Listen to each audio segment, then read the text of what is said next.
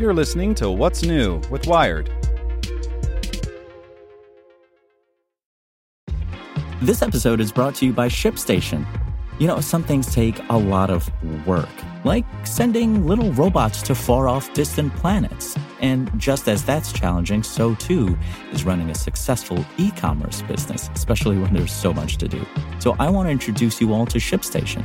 Now, I love using ShipStation because of its easy to use dashboard, which makes managing orders and printing labels a breeze and super smooth. Oh, and the customer service is just out of this world. It's exactly what you need to help grow your business. Sign up for your free 60-day trial at shipstation.com slash technews. That's shipstation.com slash technews.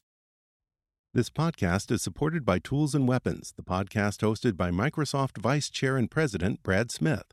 Each episode features insight you won't find anywhere else from the center of the conversation surrounding emerging technologies like AI. Right now in the podcast, you can hear a special episode where Brad Smith lays out Microsoft's vision for a vibrant marketplace driving the new AI economy. To hear more, follow or subscribe to Tools and Weapons with Brad Smith wherever you get your podcasts. You're listening to What's New with Wired. It's Friday, October 21st. I'm Zeke Robison. Today, we're talking about how Starlink, the internet service tool, was essential in the early days of the war with Russia. But the caprices of SpaceX CEO Elon Musk have exposed dangerous flaws. Make sure to listen to the end to find out what other Wired podcasts you can check out today. The recent row over SpaceX's Starlink and its role in helping Ukraine defend itself from a rapacious Russian invasion seems to grow only more urgent, especially as the Russian government has stepped up attacks on Ukraine's civilian infrastructure, targeting electricity, water, and communications. Starlink, an internet service powered by a vast satellite constellation, is an essential backstop against that destruction. At the outset of the Russian invasion, SpaceX sent thousands of its terminals to Ukraine to facilitate communication among the armed forces of Ukraine and help civilians communicate with the outside world, though it would be a stretch to claim the terminals were donated, as the Washington Post quickly discovered. Since then, Starlink has also become an essential tool for the Ukrainian military to coordinate across thousands of kilometers of combat theater. Michael Kofman, a defense analyst at CNA Corporation and an expert on the Russian military who's not given to sweeping pronouncements or hyperbole, admitted in a recent interview Early on in the war, I was a bit dismissive of its efficacy, but I think it's grown considerably over time, and I think it's actually had a real significant role in what it provides the Ukrainians on the battlefield. But now, with outages plaguing the system and SpaceX's terminally online CEO Elon Musk suggesting that his support for Ukraine's position has waned, it might be time to Elon proof this vital tool against Twitter driven whims and to think seriously about bringing more of the defense and space industries back into the direct purview of the government. Such vital infrastructure needs to be nationalized rather than used as a PR football for attention hungry CEOs. Ukraine should not be dependent on a system so subject to one man's infamously mercurial whims. The role of tech companies, already infamously unaccountable in such vital causes, is far too great here. And the world does not need any more tech barons falling in love with their one weird trick to end global crises. Though public private partnerships are much mythologized, the time has come for considering the renationalization of vital infrastructure, if only to shield them from the kind of silliness that catches CEOs' fancies on Twitter. Understanding what's happened over the past few weeks requires a bit of a detailed timeline though it's worth noting that the dates on which events were reported are not necessarily when they happened. The trouble burst out into public view on October 3rd when Musk tweeted out a widely mocked peace plan for Ukraine that would have required it to surrender most of the territory Russia has annexed over the course of the war, as well as Crimea, which was illegally annexed in 2014. He doubled down on the plan over the coming days. Needless to say, Ukrainians were decidedly chilly to the idea. Ukrainian diplomat Andriy Melnyk even told Musk to fuck off. In an apparently unrelated event on October 7th, it was reported that Starlink terminals were experiencing outages all across the front line of the Ukrainian advance against Russian forces in the Donbass and farther south in Kherson Oblast. The plot thickened, however, on October 11th, when the consultant Ian Bremmer alleged in his widely read geopolitics newsletter that Musk had tweeted this indecent proposal after a phone call with Russian President Vladimir Putin himself, and that Musk had told him as much. Musk vehemently denied this, and eventually so did the Kremlin. Then, news broke that Musk's SpaceX was saying the company could not fund the use of the Starlink terminals indefinitely or provide any more to Ukraine unless the U.S. government took over funding for the program from SpaceX. The timing struck many as suspicious. Suspicions that Musk himself all too eagerly stoked by tweeting that he was merely taking Ambassador Melnyk's suggestion to fuck off. Finally, just as reports were leaking that the Pentagon was considering using funds from the Ukraine Security Assistance Initiative to pay for the program, Musk again took to Twitter to say SpaceX had withdrawn its funding request. To hell with it, even though Starlink is still losing money and other companies are getting billions of taxpayer dollar sign, we'll just keep funding Ukraine government for free, he tweeted.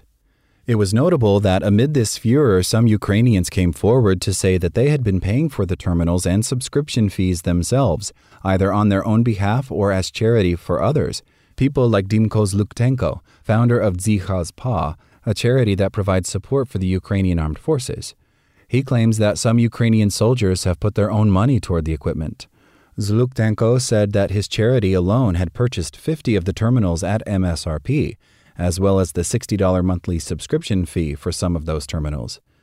It would be a fool's errand to suggest that this saga is anywhere near over, but it has the quality of a flash of lightning on a dark night, illustrating the threadbare whims supporting vital infrastructure amid a war that could decide the fate of democracy itself.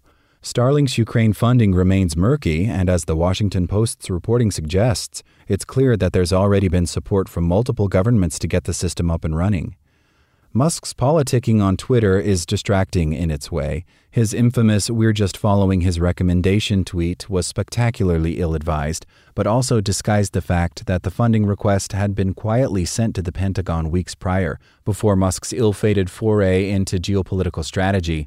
According to CNN, it had been sent last month. It also points to the fact that his enormous power is wielded with precious little regard. To even joke like that about a matter so serious, well, suffice it to say that Hillary Clinton's famous line warning against the rule of a man who can be baited with a tweet applies to any position of power.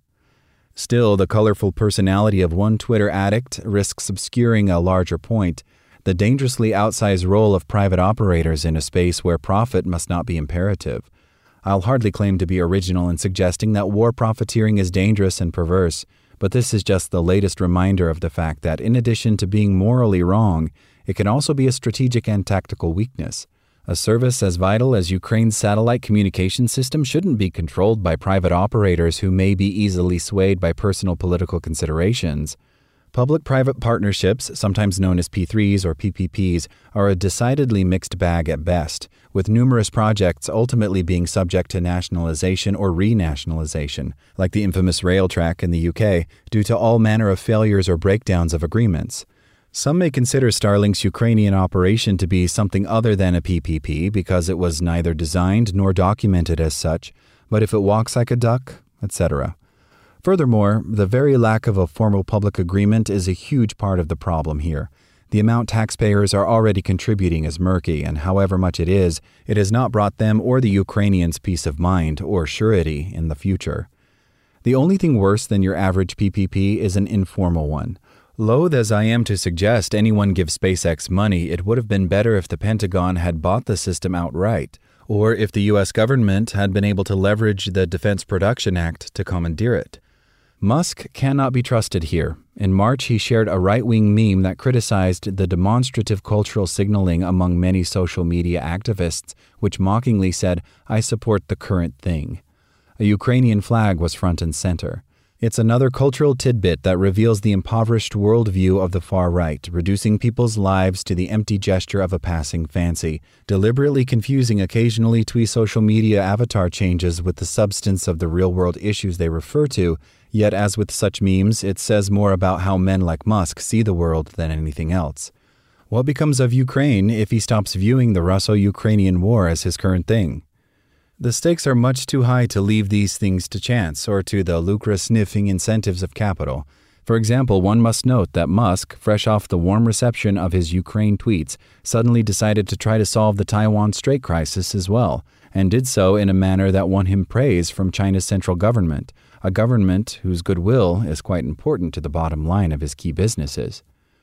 If governments continue to depend on the private sector to do more of what they used to do in house, the world risks being despoiled by the mercenaries of startup culture, on whom people have become dangerously dependent for defense and space exploration alike, the vital intersection where Starlink sits.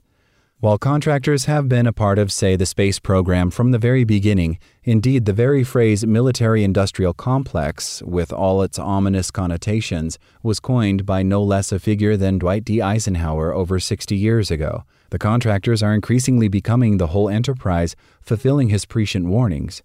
It's fitting, in a grim way, that at this moment of mortal danger for democracy, a literal battle in its defense is imperiled by the very capitalists who have been hollowing it out for a century.